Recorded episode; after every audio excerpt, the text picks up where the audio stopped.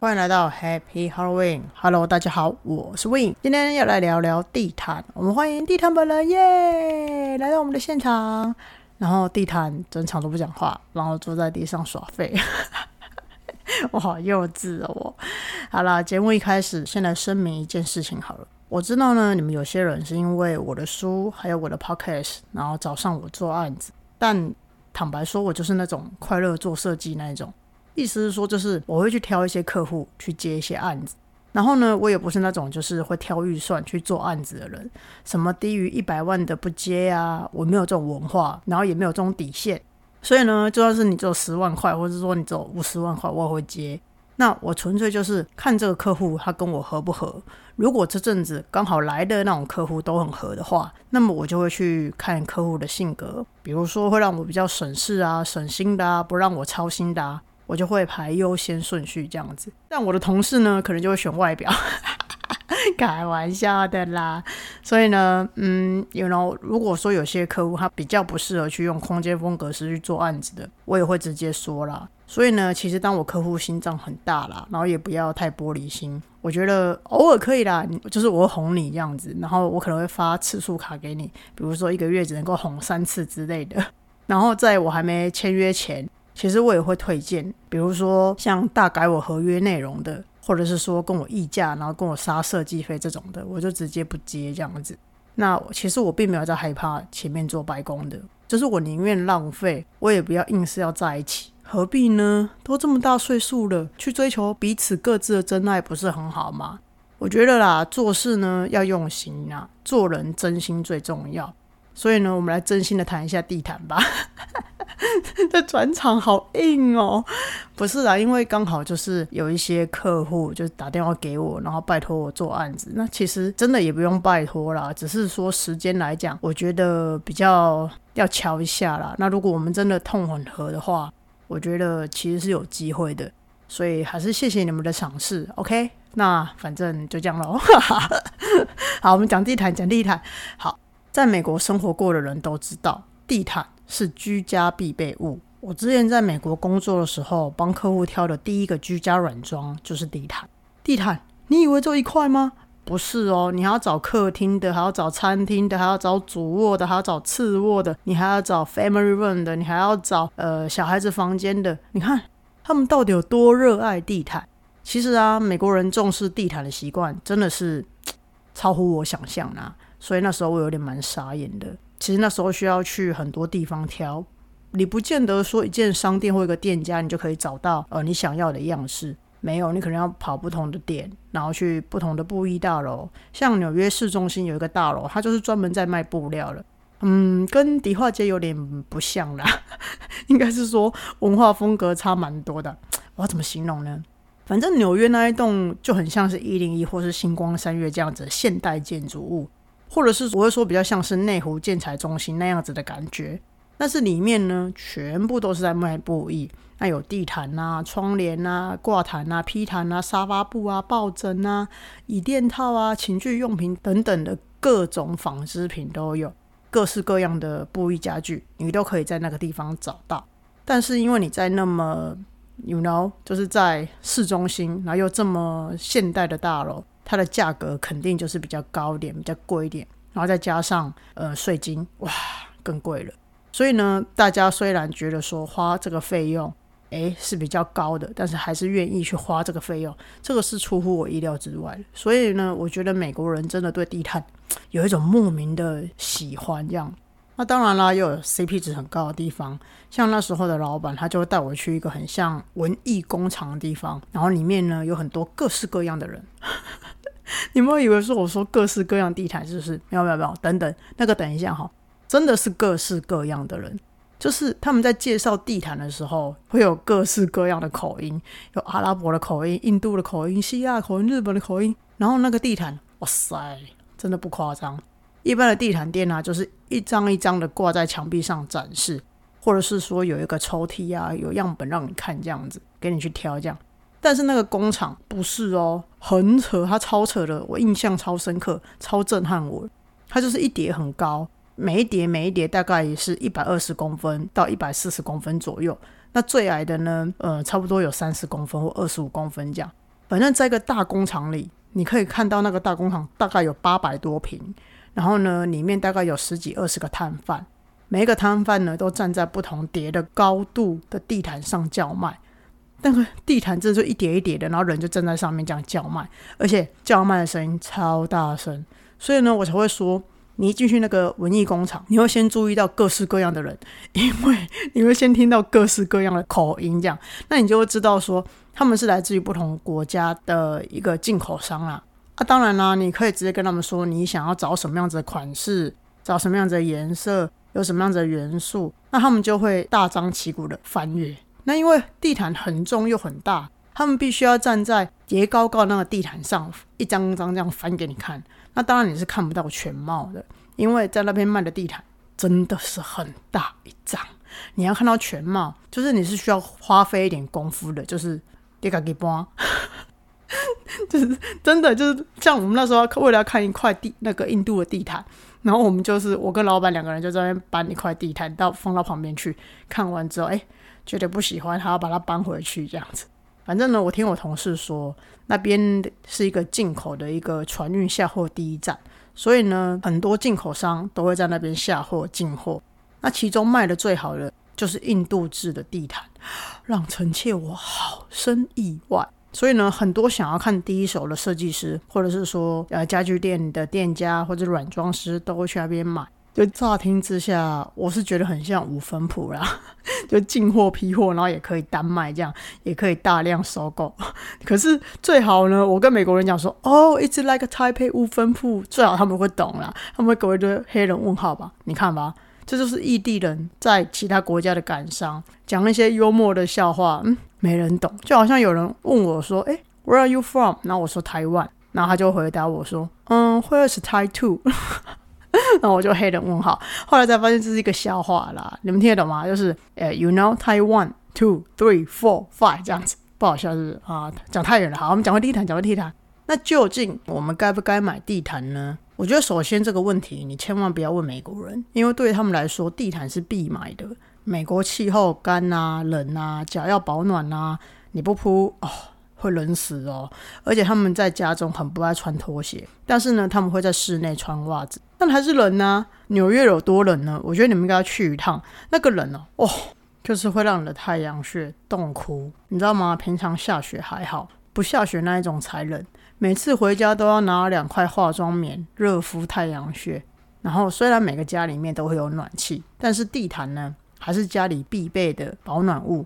所以呢，我觉得啦，美国人那么喜欢地毯，说不定跟他们的保暖有关系。所以呢，保暖也算是地毯的优点之一。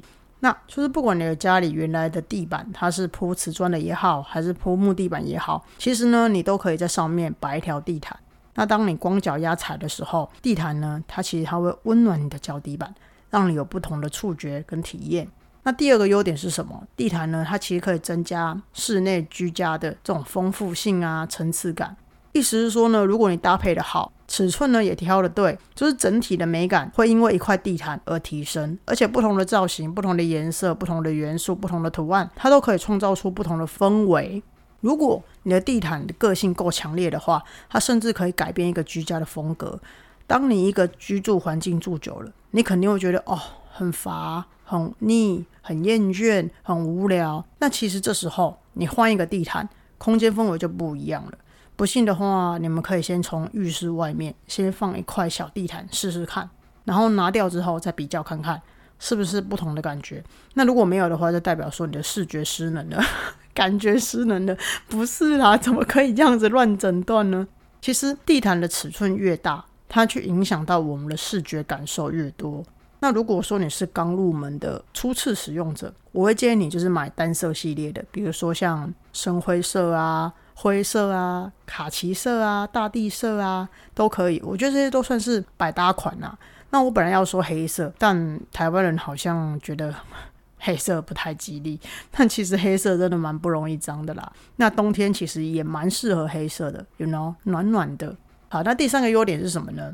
地毯第三个优点就是吸音跟静音的效果很好，尤其是如果你家中有幼儿，然后家里有很吵的成员，小朋友或大人，或者是说你怕吵，或者说你怕吵到别人，它是一个很好的吸音工具。这样子，就像是我家就很适合摆地毯，因为呢，我都会跟我一岁的侄子在那边玩爬行追逐。为什么这个听起来显得我很幼稚？哎，现代人坦白讲，真的比较怕吵啦。你看，因为回家大家都想要好好休息，或者是说安静，想要自己独处。那如果这时候被楼上楼下吵到，哎，会觉得很扫兴吧？那有时候那种争吵的声音啊，或者是说那些噪音，可能会让你更烦躁。这时候地毯它就是一个很好的存在。那讲完这三个优点，我们当然要讲三个缺点啊，这样才公平嘛，对不对？不要只报喜不报忧，这样喝。缺点呢，就是 立刻讲好啦。缺点就是懒惰虫就是不适合嘛。哎，这样会不会太直接啊？算了，懒惰虫还适合什么？你就努力赚钱，请佣人呐，还是你也懒得赚钱？哎，好吧，那就早点洗洗睡，好不好？反正呢，如果你真的觉得地毯很漂亮，你想摆，那你努力赚钱，你也不用清洁，你就找送洗嘛，找人家过来帮你清洁啊，有没有？太太他们会努力帮你清洁的。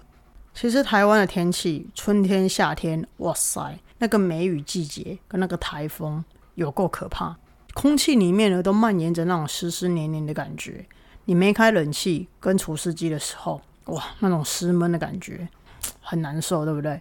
那如果这时候再给你踩到一块地毯，它可能是毛茸茸的地毯，哇塞，你估计就要火山爆发了吧？本来也没什么事，情绪很平稳，踩到一块地毯，嘣啊！那当然了，地毯的材质要随着季节更换嘛，这个很重要啊。比如说，任何短毛系列的地毯。你都可以在春季或是夏季可以使用嘛？那呃夏天的话就比较适合竹编啊、草编或是麻绳系列的地毯。那冬天的话呢，比较适合法兰绒或是绒毛系列的，或是羊毛系列的。我觉得这个是大家可以去筛选的啦。毕竟不一样的天气、不一样的季节，我们需要的温度不一样，需要的触觉不一样嘛。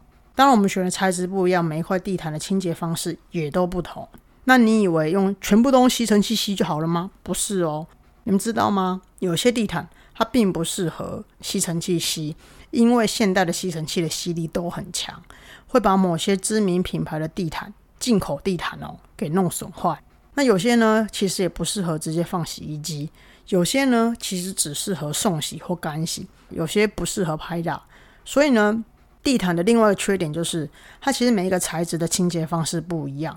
那也不是说无解啦，就是你在买的时候，你可能问一下店家说：“哎，请问要怎么样清洁保养？”我觉得这样可能就好一点了。所以呢，懒惰的人，你如果真的不想要洗坏你的地毯的话，你就问一下嘛，问一下不懒吧。再的话呢，就是最后一个缺点，也就是大家最在意的尘螨、细菌、寄生虫之类的，所有的虫虫都住在地毯里面。